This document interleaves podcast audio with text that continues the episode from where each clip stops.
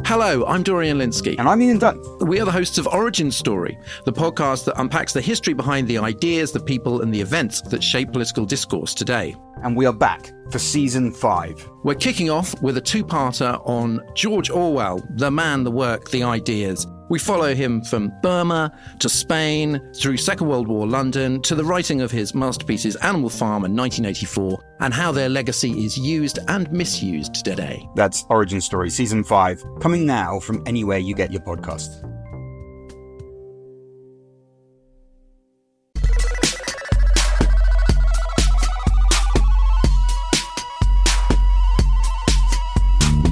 Hello and welcome to Remainiacs. I'm Dorian Lynskey and I'll be discussing the joy of six with the Fantastic Three. Naomi Smith is CEO of Best for Britain. Hi, Naomi. Hi, Dorian. So the rule of six on social gatherings is now in effect. The Prime Minister, Kit Malthouse, says people should report their neighbours if they're breaking the new rule. Is encouraging members of the public to report on each other good for national cohesion? I mean, obviously, it's not ideal, um, but for me, I think it just has to come down to proportionality, right? And obviously, if a neighbour is a repeat offender and constantly having massive gatherings and not observing the rules, then it is probably our duty to report that uh, because of the harm principle. Um, so I don't think that the you know the dob on your neighbours thing is necessarily that sinister in the the context and the proportionality of a national emergency but i do find it completely galling that the government are placing responsibilities on individuals when they've upheld their own responsibilities to maintain public health so terribly you know locking down late all of that. We know we've been over that a million times. So yeah the bigger issue is just that the government doesn't have any legitimacy on compliance after dominic cummings's barnard castle eye test and 400 mile round trip. And because it's a government that admits it, it, it likes to break laws, right? You know, even if it's limited and specific. So, on what leg do they have to stand to get us to, to comply? And if you overhear what sounds like a party, um, should the quality of the music being played dictate? the music journalist. Like if it's if it's the if it's the Red Hot Chili Peppers, it's just like I'm I'm on the phone right away. Fresh from the bunker, like the podcast equivalent of an Ironman triathlete, it's Alex Andreou. Hello, Alex. Hello. Uh, the rule of six has an exemption, which is perfect for the new red wall seats the Tories have just won. Good news grouse shooting is still allowed because it's classed as a licensed outdoor sport. So, can we have a party as long as all the guests bring guns? um, uh, only if it's shooting season and only if your guests are actual grouse would be my legal advice on this. Our guest this week is an eager young gun hoping to break into the crazy world of podcasting. he's, he's a bit nervous, as you can tell from his nervous laugh, so I hope you'll give him a chance. Here to talk about his new book, How to Be a Liberal, is Ian Dunt. Hello, Ian. Hey, this is weird. Ian, your last book in 2016 uh, looked very closely at the future of Brexit. Um, this one runs from Descartes in the 1600s right up to the present day. Uh, what compelled you to tell such an, an immense story? I mean, I guess it was the sense that we were that we didn't really know our values. Like, if you speak to sort of like someone that calls himself a socialist or something, you, I mean, even you know when they're not that well read, they'll probably be able to do sort of Marx and Engels. Most liberals I, I really haven't gone back to those texts very often. And I think we have this sort of instinct, a lot of us, of like, you know, well, I welcome immigration and I want people to be as free as possible and I value reason over sort of emotion and superstition in, in political debate. But it hasn't kind of, you don't have a cohesive sense of like, where that came from, why it is that we feel that way. And like, I don't really, like, I, don't really have very many things that I'm particularly good at. The, the only thing that I'm sort of all right at is sort of trying to make things simple and like complex technical things simple and comprehensible. And so for that, I just thought like, well, what, what if we just, what if we could just tell that story of the values, but do it like kind of almost like a novel, you know, like try to like try to harness all of the stuff to make it as entertaining as possible and as easy to consume as possible like almost like a like an airport thriller or something and like try to write it like that way just to make it just to make it a, just to put some sugar in the medicine, basically. So yeah, it was that basically. It came from that, and then of course that ended up with me fucking sat there, you know, at two o'clock in the morning trying to read four hundred year old text, thinking, why the fuck have I done this? You should you should check out Wikipedia, man. It's great. Hey, listen, Ian, reading it was no picnic either. Um, one of the uh, one of the things that comes out of your very readable book is that liberalism has evolved out of a series of um, uh, not not exclusively, but largely a series of upheavals. Was the French and American revolutions, the two world wars. Hmm. Um, does this current phase of kind of overlapping crises demand yet another iteration of liberalism? Yeah, yeah, yeah. And, every time what happens, this is the thing about it that works, um, as opposed to sort of things like Marxism, which is that it's really not chiseled into concrete. It's not handed down in stone tablets. It's this kind of very, very vibrant, kicking, scrapping, rebellious, questioning creed because it doesn't tell you what to think. What it does, it, it does indicate to you how to think. And it really comes down, I mean, it just gives you this unit of analysis, which is the, the freedom of the individual. And from that, you can come to like very, very diverse conclusions. Some of them can be really quite right wing, some of them are very, very left wing. And lots and millions of sort of, you know, variations within that. So each time that you get these impacts on it, as you did, uh, you know, in the book probably covers about three different periods where liberalism's just getting like properly fucking twatted out there. And at the end of it, you get these guys that come and they just sort of go, well, hang on you know what isn't working here? Like what have where have we gone wrong? And what is it that we need to adapt to? And so i you know it could well be that this period is the death of liberalism that's it but i don't fucking believe that shit. What i think is that we're seeing another one of those periods where liberalism gets twatted and it sits down and it goes wait what is going wrong and how do we fix it? And, and i think Mm. ultimately you can already see that process happening around us now Well, uh, regular listeners should know that the phrase "fucking twatted" does not appear in the book, nor, nor, as far as I can tell, does does the word "fuck" in any uh, version, which is uh, it's it takes some getting used to. He's saving it for the audiobook. It's like it's like serious Ian. It's like he's come back into the room with like glasses and a tweed jacket on. And he's like, "No, I don't swear. I am serious Ian." Uh, we'll be grilling Serious Ian on liberalism's past, present, and future later in the show. But before that, we'll discuss the internal market bill. On Monday night, the Commons signed off on its promise to break international law by changing the withdrawal agreement. What does it mean for Brexit, and will the Lords come to the rescue? First up this week, the government's internal markets bill cleared the first fence in the Commons, but appears set for a difficult passage through Parliament. It drew condemnation from rebel Tory MPs, all five former Prime Ministers, collect the set, two thirds of the public, according to opinion polls, and comeback king Ed Miliband, who stuck it to Boris Johnson like the wimp turned hero of the beach in the old Charles Atlas oh, Ed, that bully won't shove him around again. Um, Ian, last week we were told that these amendments allowed MPs to break the law in very specific and limited ways. Uh, how specific and limited are the powers the government has just tried to give itself? No, no, they're neither. They're, they're neither of those two things. They're general powers. These are general powers. So, I mean, insofar as there's limitation, it's you know it concerns the area of the Irish Protocol within the um, withdrawal agreement with the EU, but within that, do whatever the fuck they like. Like what they've essentially given them is that there's a couple, you know, statutory instruments. So statutory instruments are secondary legislation. It basically means you don't need to go through like an actual sort of act, an act of parliament or any of that kind of stuff. You give ministers powers to act as kind of like little mini parliaments. They can just put down regulations. But within, and so statutory instruments in and of themselves, look, they're necessary for some things, right? Like if you need to change the type of video camera, CCTV camera that you're using for, you know, for, for speeding on the roads, you, that's a good case, right? You would use your statutory instrument. You don't need to have a big debate about that. But of course, governments tend to misuse these things. They tend to expand them into areas where they really shouldn't be using them. Now, there's lots of different kinds of statutory instrument, negative, affirmative. This one is made affirmative for the first six months of operation of the bill, which means you don't even need the Commons and the Lords to even say it's all right before you put it down. You can just put down the regulation. You can just do whatever you like. Um, and there's then a period of 40 days where they can try to annul it. But even if they annul it, you can just put it down again. So essentially, what the bill says is, in this area of Northern Ireland Protocol, which is a pretty, a pretty big area, right? It's the, basically the entirety of our future sort of trading arrangements and the integrity of, of the UK.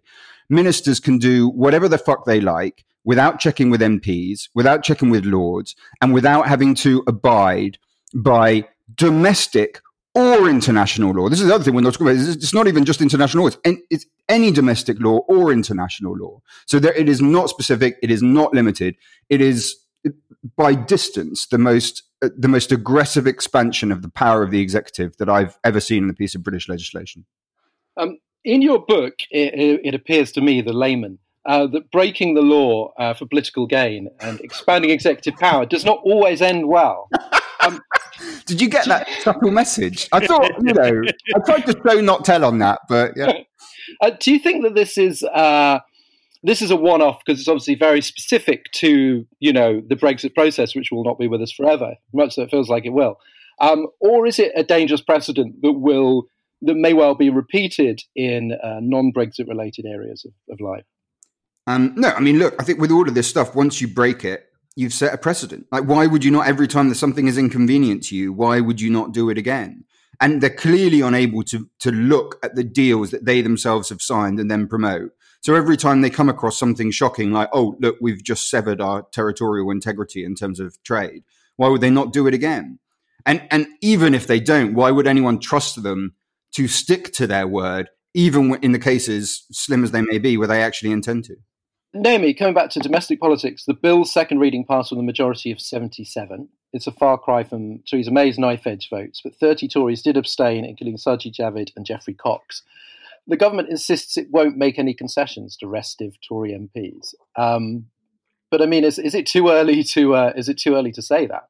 Well, there, uh, there, were lots of abstentions and not many active rebellions at the second reading earlier this week, which is what we expected. We, we sort of expected there to be more hijinks next week. Um, for instance, people like Tom Tugendhat uh, didn't abstain because um, he's hopeful for a government back down of sorts uh, between now and next Tuesday when it comes back to them. And so I doubt we're going to see rebellions going up. And I'll come back to that in a second. But that said, we may yet see some more big resignations. Uh, just before we uh, recorded the show, the government's law officer for Scotland, Lord Keen, offered his resignation to the Prime Minister, uh, the Advocate General saying um, he has found it increasingly difficult to reconcile government plans to change the EU exit deal with the law. So this this is something that's continuing to hurt the government all the signs today are pointing to Johnson and Bob Neill reaching some kind of an agreement over the Bob Neill amendment. Um, whether that's going to be enough to keep rebel numbers low remains to be seen, but I think the fun stuff will actually happen in the House of Lords when it goes to them. Now, if the bill goes to the Lords unamended, I should think they are definitely going to kill it in the committee stages. If the bill comes to them amended with a version of Bob Neill's amendment, it may have a slightly easier ride. But either way, I think we should expect there uh, to be a long committee stage in the House of Lords. Um, with lots of amendments going through before it goes back to the Commons. And I very much doubt that the Lords have got a huge appetite for a big ping pong backwards and forwards. But, you know, who knows? We, we may see. Alex, uh, for those of uh, those of us who think that the Bob Neill Amendment is a prog rock group, um, what exactly is it intended to do? So it gives basically Parliament the final say over whether these powers can be used to override the international treaty. It makes the bill more palatable politically for a domestic audience, but from all the expert analysis I've read, it does nothing for the bill legally. So the, the treaty we signed with the EU eight months ago provides for an arbitration mechanism in case of disagreement or lack of clarity, and it's not the House of Commons any more than it is the Secretary of State. So giving powers to some other body effectively to deviate from what was agreed can certainly lead to breach of international law. And there's a respectable school of thought that uh, it is a de facto breach, even if never used. Well, yeah, because Johnson says he won't use any of the powers he's just been granted if a deal is reached with the EU, even as he acts like he doesn't really want one. How's the EU reading this as as as further brinksmanship or just a bomb to blow up the talks? Mm, the first thing to say is that that's a bullshit argument. The the whole point of the protocol was that it was in place in case a deal could not be found. That's why it was called a backstop. It's a bit like saying, "I won't punch you if you give me the money." It's Yeah, like it's, that's it- not great.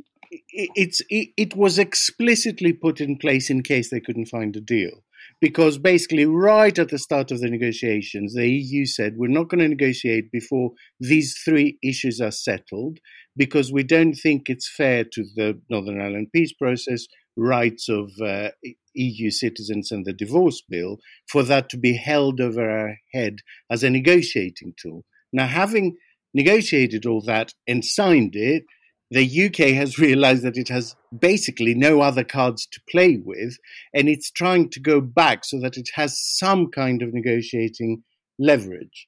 From my contacts in Brussels, this is seen as a move to basically, uh, as a preamble to blaming the EU for no deal. Basically, the UK, they think, is trying to make the EU walk away by behaving outrageously. On the other hand, Frost went to Brussels today, earlier than expected, with a reported concession on fishing. So maybe the UK team know they have to fold on all these issues and are trying to style it out by talking very loudly. Because the issue of where the, the customs border falls, because it has to fall somewhere, has been the sort of pin the tail on the donkey of the Brexit process. Where is it going to end up? Well, funny you should ask that. Um, so this morning I watched the Parliamentary Committee on Northern Ireland quiz Brandon Lewis, the relevant Secretary of State, and the killer question came from its chair, who's a Conservative, uh, Simon Hoare, and he asked, if a business calls you up today and says, for what am I now preparing? East, west, north, south, bit of both, the protocol, the bill, what advice would you give them? And all Lewis could offer was that we're trying to sort it out as soon as possible. It's just over a hundred days to the end of the transition now, and we're still in a holding pattern. What a fucking shambles! So, Naomi, just to go back to the to the rebels here, Better Britain's been encouraging constituents to write to their MPs, uh, speak out to help out. I mean, how is that going? Do you think there's there's much there's much room there for people to find a spine? It, it, it's been quite interesting. So uh, we obviously do write to MP campaigns when there's a big moment, a big vote happening uh, that we want to steer the outcome on, and um, so we have a bit of a benchmark for how these things go. And this one's been going incredibly well. We, we've probably sent forty thousand messages, uh, mostly to Conservative MPs in the last week. Um, so that is really quite phenomenal. And what I've been encouraged by is that the responses that uh, some MPs and you know even junior ministers are, are, going back to their constituents with are nowhere near as bullish as they usually would be. Which you know they'd often be like, "Thanks for your concerns, but we've got this all in hand. Government knows what it's doing. Leave us alone." And actually, the tone of the responses this week has been much more, "Well, you know, I voted for this because I wanted to see it go through the committee stages where it has to have proper scrutiny, and that's why I backed it. You know, this is so important that we get this right, and I really do thank you for getting in touch with me." So that tonal shift, I think, gives us an indication that they are genuinely worried uh, that this was going to come back and bite them on the arse and that the rebellions could have gone the other way. And I think. Um, you know, I would encourage all listeners to to to write to their MP, also to write to their local paper. We know that Tory MPs in particular take a lot of notice of that, and to your local Conservative association. You know, Google them, find their their email address, and drop them a note because often it's the case that the MP might be on board, but they're so terrified of being deselected by their local association that they they you know they, they don't always do the brave thing. So if if we know that the association is getting the pressure as well, that might help. The removal of the whip has been threatened, which is obviously less sort of dangerous to the government if you've got a majority of 80. Hmm. Um, but perhaps it's not the, uh, the, you don't want to wheel out the nuclear option every time. Do you think Johnson will do it again? I I agree with you on that. I mean, I'd put nothing past him doing it on future things, but I just don't think it's looking like it's going to be needed this time. The government are worried enough to be wanting to make some of these concessions, and you know, working with objectors like Bob Neill. So I uh, expect they're dousing the flames with water to avoid needing to to threaten whip removal this time. But I wouldn't put it past them in the future on other things.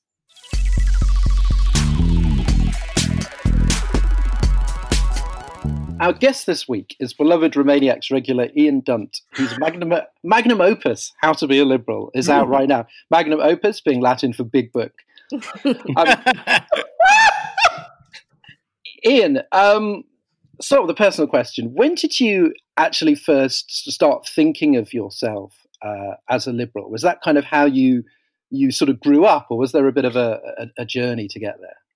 A journey, my journey, um, my yeah, journey, my journey by Ian Dunt. He'll be ready by next year. Wasn't that Tony um, Blair?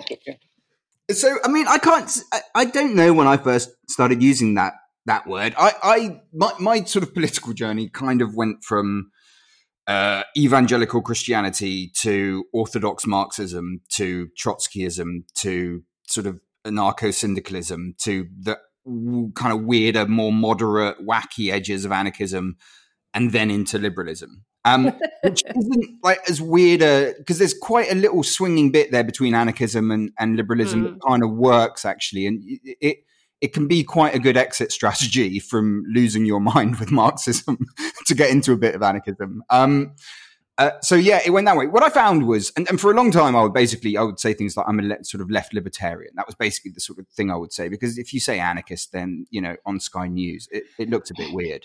Um, but what I kept on finding was that when I was having like a like a debate or something on something like um, drug legalization, it was I kept on finding myself saying things like, "Look, this is just classic Enlightenment theory, right? This is just the Enlightenment that we're saying right now when I'm talking about these kind of values, these kinds of these kind of ideas." And I do remember there was a point where I, I sort of thought because it would make it sound more respectable, you know, when you when you're talking about something really quite radical like legalizing drugs. Um, and then I suddenly thought, well, actually, if that's the case, then what actually really like what actually what is it that I have a problem with in Enlightenment thought?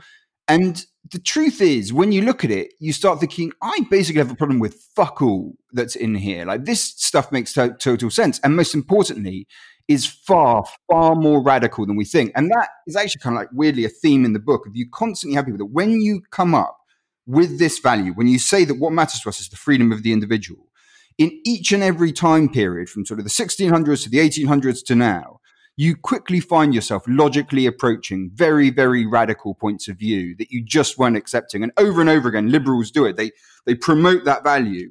And then someone goes, well, in that case, you must be pro this. And they're like, oh, fuck me. I didn't think I was. And they sort of step back from the brink. But ultimately, the truth is, it's a profoundly radical set of ideas. And the fact that it's old doesn't make it any less radical. And that was what, part of what just acclimatized myself to it. Just eventually, I started using the word.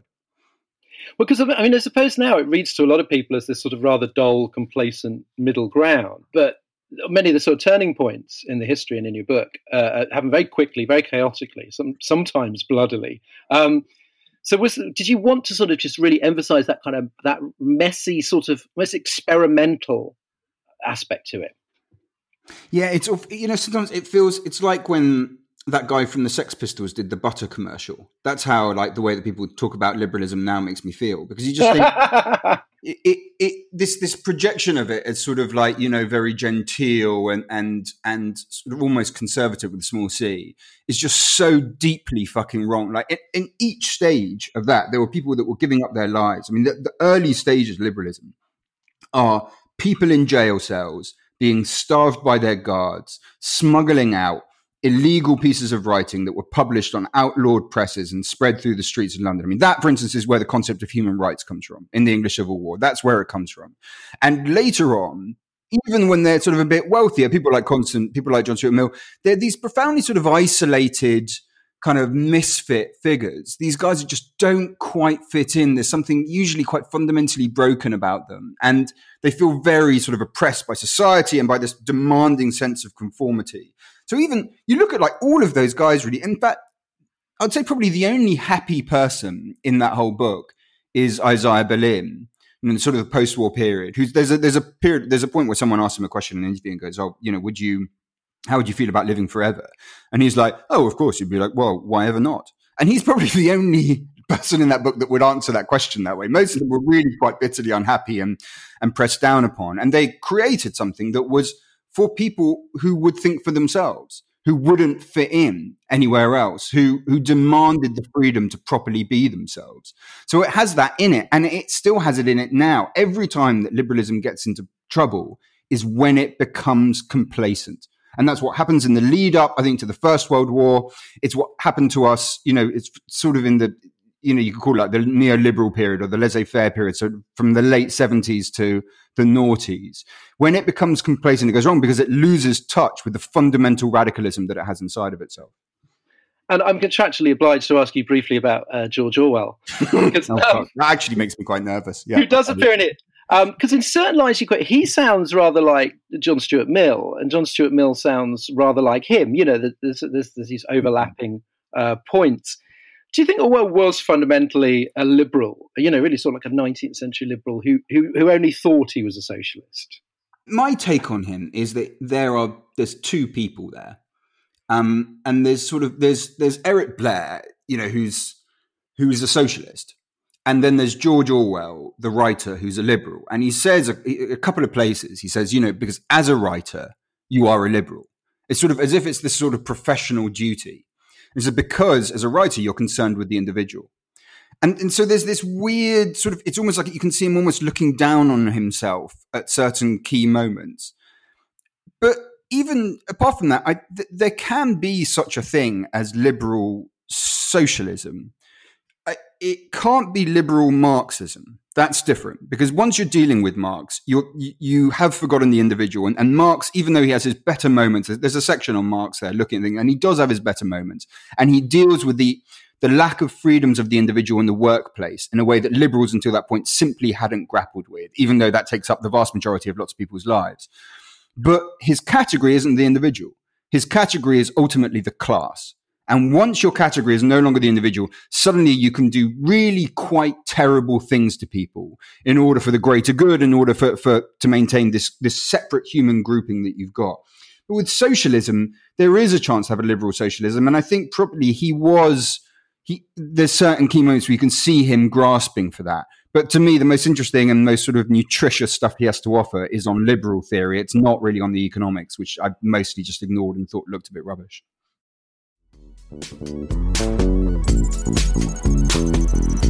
Ian, you, you've kind of touched on this, saying that you know you, you can sort of have a, a, a liberal socialism, but I'm kind of interested in capitalism because you know it, it, it's, it's, it's a lot of what we talk about at the moment, and we've we've got groups like Extinction Rebellion, uh, you know, that, that, are bringing sort of kind of like fresh ideas into uh, that whole narrative. So I'm I'm kind of interested in knowing whether you think we can have liberal democracy without capitalism.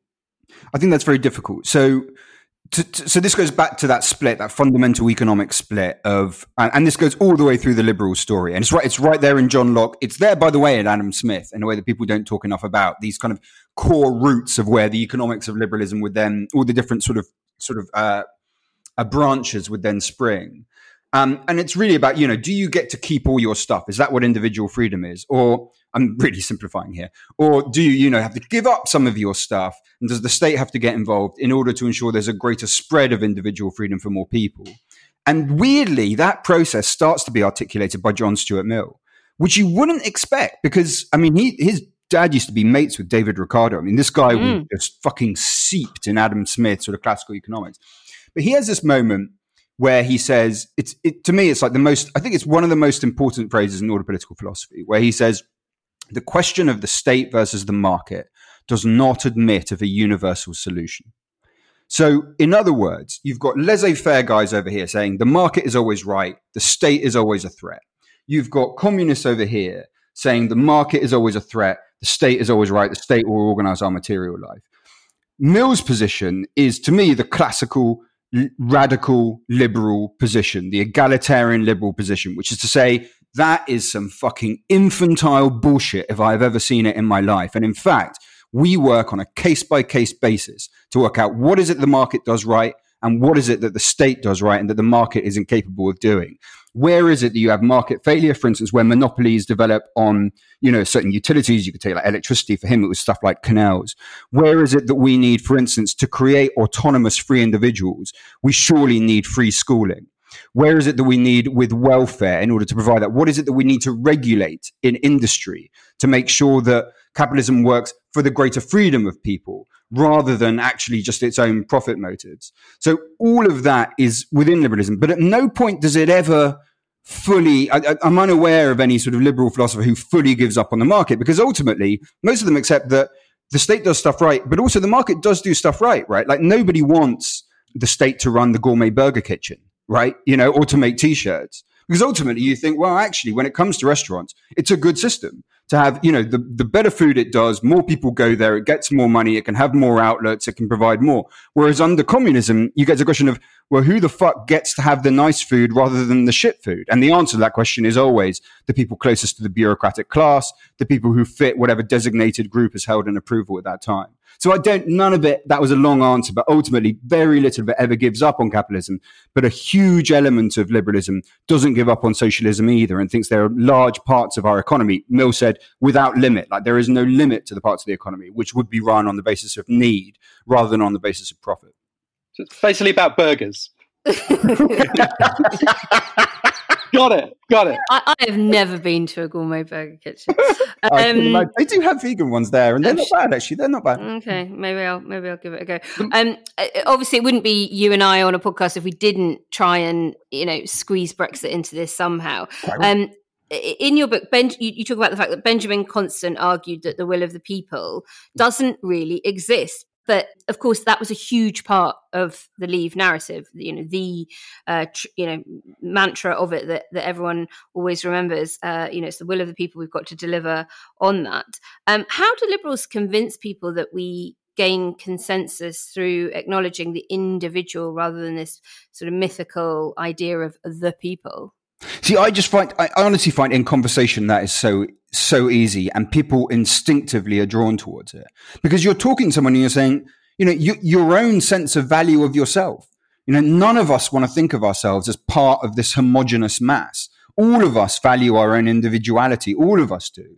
So the moment that someone tries to wallpaper over you, um, I, I, I feel like once people can articulate, once they hear those arguments, they are immediately receptive to it. That phrase, by the way, will of the people, it was starting to fucking spook me out how often it came up. Like it comes up, it's right there in the English Civil War. It's, it's exactly the mechanism that is used in the English Civil War to take this startlingly radical political movement and convert it into Cromwell's tyranny. It's right there. And I mean, the exact phrase, the exact phrase is being used in the French Revolution, which again takes this. I mean, the most radical moment in human. You could basically split human history from before and after the rights of man and the French Revolution, and converts it into Robespierre's um, executive control mm. and the terror. Um, and it's right there in Stalin's Russia. It's right there in um, the famine in the Ukraine that he imposes there, and in the Gulag. I mean, th- this is a category that they use enemies of the people is a category when they put people into the gulag meat grinder. Wife of enemy of the people is another category they use when they put them into the meat grinder. It's right there in Nazi Germany. These, th- this phrase throughout the story keeps on coming up. And every time it comes up, it is to challenge liberalism. And every time it comes up, it results in hugely increased executive power, like, oh, I don't know, you know, the kind of thing like the state putting itself above the law and allowing itself to do whatever it wants, while saying this is the will of the people. The exact phrase then that Boris Johnson was using, not in this PMQs, but the PMQs before. That relationship is an extraordinarily intimate one. It comes up again and again. We're seeing it now, and you see it all the way throughout that 400 year uh, story. Ian, you write that the current rise of populism stems in part from a fixation with simple solutions, because once someone accepts that the solutions are simple, then any complication must necessarily be some kind of plot to mm. stop the simple solution.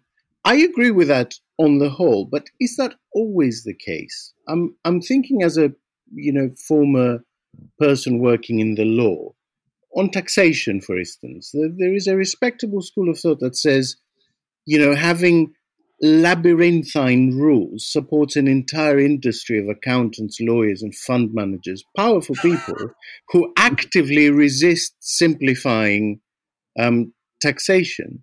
Um, it, it, you know, there's a there's a school of thought in philosophy as well that that says that often we miss the simple solutions because we are convinced that complicated problems can't be solved simply. I'm more sympathetic towards the first example than the second. So there's definitely areas, especially in policy making, when you should be trying to make things as simple and comprehensible as possible. Another example, for instance, would be like the the phrases and conventions that we have around parliamentary processes, right? Where we, I shouldn't be in it. You know, we, we shouldn't have this thing where we have to explain what annulling a statute an, a, Yeah, a yeah. affirmative statutory instrument. People should be able. To, it should be simple enough that you don't have to be a complete nerd to understand how your democracy works. So certainly, when you face the public, there is something to be valued in simplicity, and in some intellectual arguments, simplicity is an advantage. However, the world is not simple. And uh, I mean, I can almost, you know, so for the book, right, every chapter I had to start again knowing nothing, right? You know, it's suddenly become like, you know, quite knowledgeable about the English Civil War. And then suddenly you have to start again with the American sort of revolution and you know nothing, you start again. And I could almost trace how, how ready I was to start writing about it by the, the extent to which I recognized how complicated it was, right? Like at the mm. beginning, your first few moments of coming across something, you're like, oh, this is quite simple. It's just this and that. And then a couple more books later, you're like, oh, fucking hell, man, this is fucking complicated as fuck. And then, you know, you talk to a couple of experts and you read another book. And the exact moment that I think you're ready to do it is when you can start to describe the, the complexity of a thing in about four or five sentences. So it's it, ultimately to even understand the world is to recognize the complexity. So I think policy making and an assessment of the world are two quite distinct things in that area. And in policy making, absolutely, you should often strive for simplicity, especially when sort of your average punter, member of the public, someone with a busy life is expected to abide by it.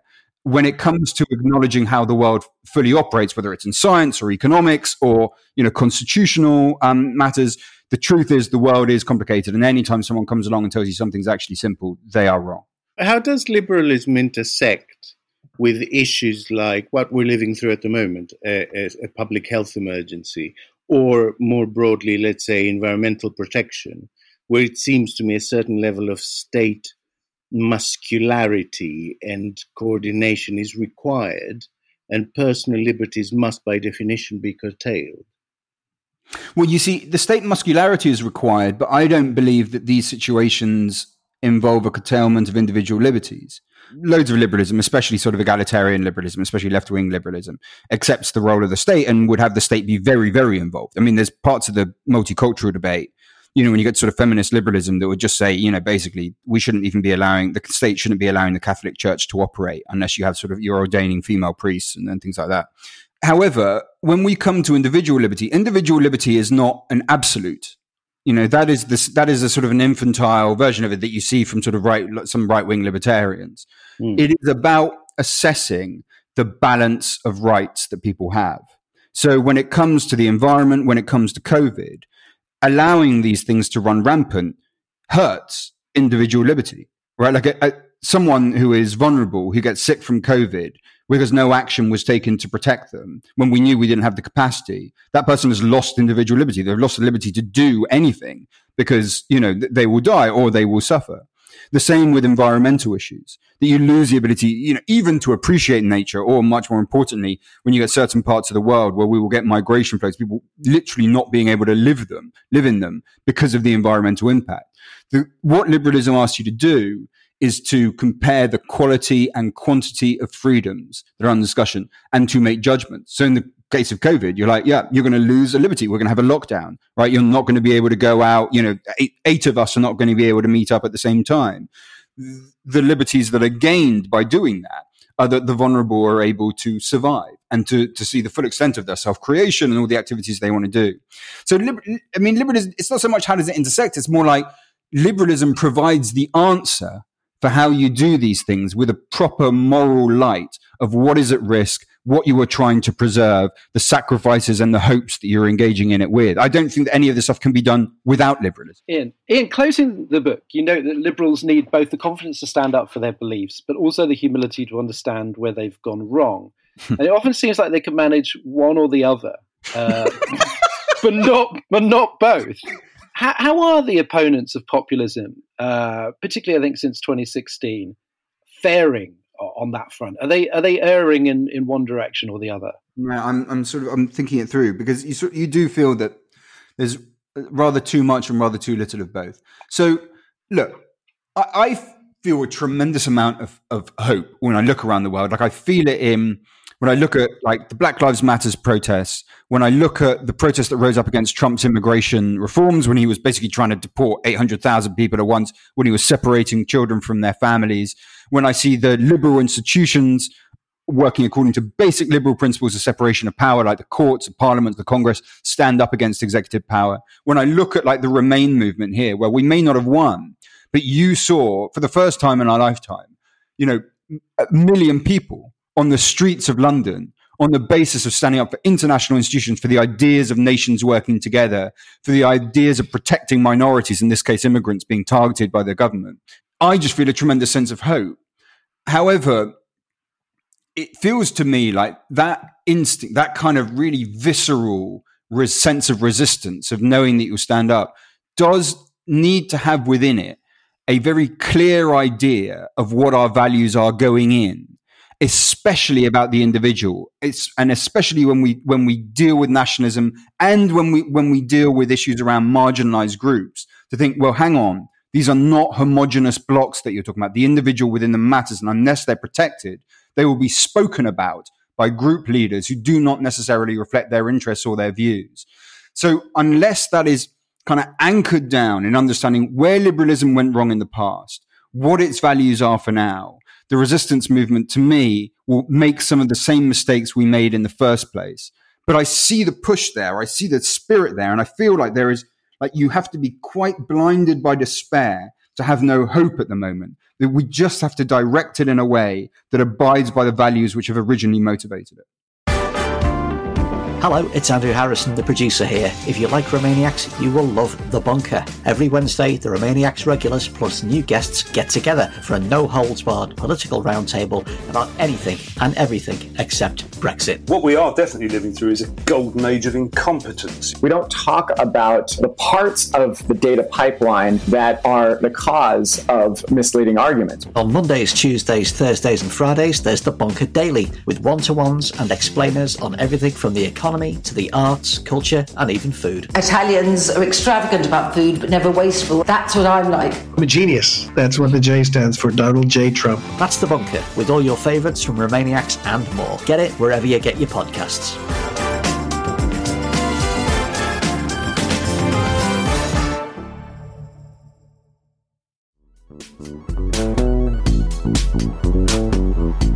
We're going to segue into our segment to the barricades uh, because you're our guest this week um, instead of a panelist.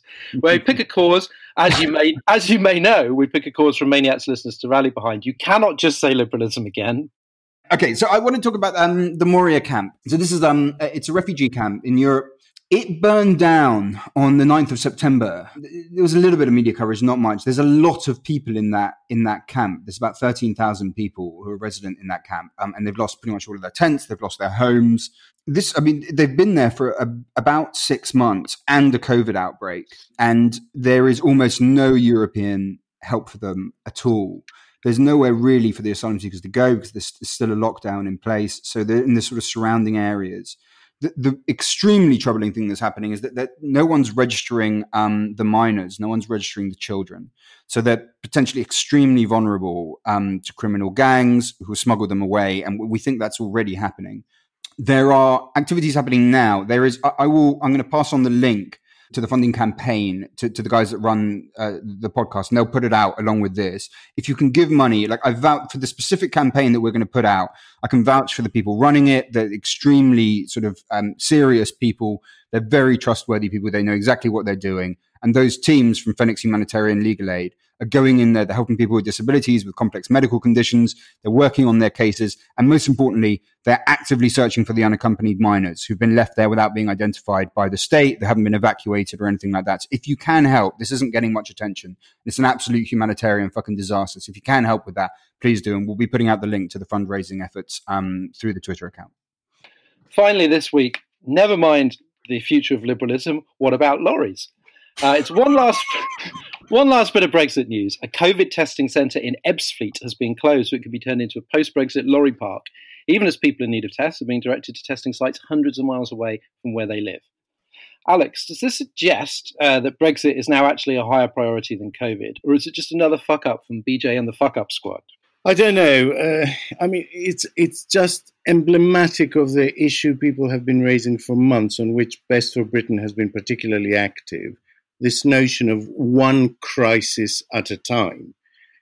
You know, something I've been banging on for years now on this podcast. The departments, people, and budgets dealing with both Brexit and COVID come from the same limited pool. This is not an ideological point or a, or a defeat Brexit point. It's a practical, everyday decisions are being made. How many people can I second from that department to this department? One necessarily sucks oxygen from the other. Why on earth a government would choose to pile one clusterfuck on top of another is beyond me. Um, and the smart freight system used to process vehicles only launches in beta in mid December, we just discovered. Won't be fully tested and stable until April 2021, uh, a little too late at the earliest. As Keir Starmer has, has, would clearly like to frame it, is Brexit as a political issue uh, now become all about competence and the, the ability to deliver rather than, as in the good old days, whether or not it should be delivered at all? Yes. And the brilliant thing from the opposition's point of view about this is that it's so incredibly predictable. I mean, it's not like experience teaches us these sort of huge novel government IT projects are ever delivered glitch free and on time. I cannot think of a single example. I think this is the least surprising news I have ever seen it would be really, really, really surprising if it was like, you know, businesses, business organizations today praise the government for doing what it said it was going to do on time. or early. or early. It'd be amazing. I mean, it, literally, you could have written the opinion piece on this six months ago and just banked it to send to someone when the news broke that this was going to be a fuck up. Uh, Naomi, eight haulage firms have warned about potential border chaos, and now 23 auto industry associations say that a bad Brexit could cost them over 50 billion pounds. Um, do you think some of these companies are just going to bail out of the UK uh, if, if no deal is achieved? Uh, it's of course it's it's highly possible, uh, or, or you know they go under or, or whatever if, if, costs become too exorbitant for them. Um, and the government can sort of say what it likes about itself, but uh, ultimately they can't do time travel. We're putting in barriers, and even with a comprehensive deal, barriers create delays, and delays are costly because they mess up the supply chain and it burns through diesel and it takes up the time of truckers and border staff. And you know that's just a few examples. And no matter how brilliant the government thinks it is it, it can't control time. You slow things down and mm. costs go up. And you know then costs get fed through to consumers. And whether that is via a kind of straightforward price rise or a reduction in the number of players in the market, we know that you know everything is just going to get less affordable um, and less speedy in terms of how we we get products and critical things like medicines and uh, you know lovely things that we want to buy from abroad, like you know delicious tomatoes and things like that. So you know uh, it it, it, it doesn't look good. Um, and uh, you know then that's before we've even considered whether shareholders are going to bear the burden of this for any length of time because you know that's just not how, how capitalism works i'm afraid. So no I, I i don't have any particular insight into any of the individual firms as to whether they'll exit but surely surely it, it looks likely. Ian, you write about how liberalism put forward trade uh, at some point as an alternative to war. Um, have there always been figures like Johnson and Gove who seem to treat trade as if it is a war, or is this uh, is this a fun new twist? yeah, there there are, but it, it's it's like a kind of a progress towards war, and they point every fuck. It keeps on happening. So uh, you know, again, that's one of the things you see in the build up to to the Second World War. Humans want stuff from one another, like they want things from each other, and there's basically two ways to get it.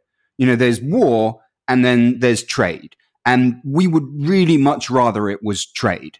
Trade, the truth of it is actually requires cooperation. I mean, that's what the that's what the single market is. It's a, a very extensive cooperation to make trade as free as possible. That's what an FTA, a free trade agreement, is. That's what it involves. So the second you get people thinking, as Trump does, you know, that trade is a zero sum game, that if you have a trade deficit, you're losing rather than just you want to buy more shit you know, which Americans typically do, especially when it comes to cheap Chinese goods, for instance, then you've got someone who fundamentally hasn't understood trade. And the more that they don't understand it, the more they break down the systems upon which it functions. And the more they do that, and this sounds hyperbolic, I'm not saying that the US is about to go to war with China or that we're about to go to war with Europe, but the more they do that, the more they edge you towards where war is the way that you get the stuff that you need because you've broken down the mechanism that allows you to get it without that being a requirement. So yeah, I mean, this shit goes it goes back again. Sorry to keep on repeating myself. It goes back 400 years, and we're seeing the latest iteration of it right now. We've reached the end of the show. Thanks to Naomi, Thank you. Alex, Thank you, guys. and our special guest. We'll be having him back soon, Ian. Serious, Ian. Serious Ian.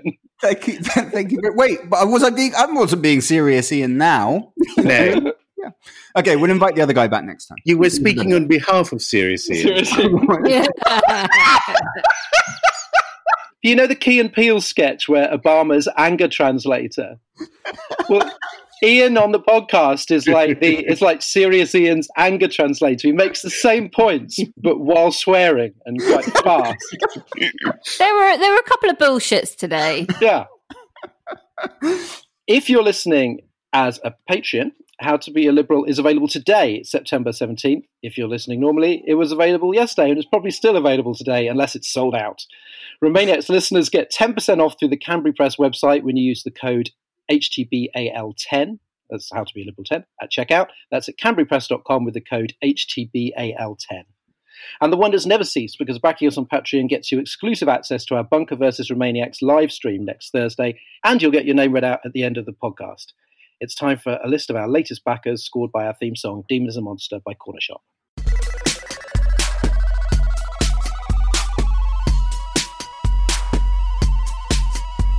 Hello from me to Royal Hess, Holly Adams, and Ryan Leahy. And a huge thank you from me to Robin Luth, Ross Schonfield, and Jessica Jackson. Uh, and a big hello from me to Rachel Abbott, Petal Jam, and Thomas Benson. Thanks from me to Matthew Enright, Colleen Jones, and Simon Wright. Take care out there in groups of no more than six, or I'll shop you to the fuzz. and we'll see you next week. Remainiacs was presented by Dorian Lynskey with Alex Andreou, Naomi Smith, and Ian Dunt. Audio production and scripting was by me, Alex Reese. The producer was Andrew Harrison. The assistant producer was Jacob Archbold. And Remainiacs is a Podmasters production.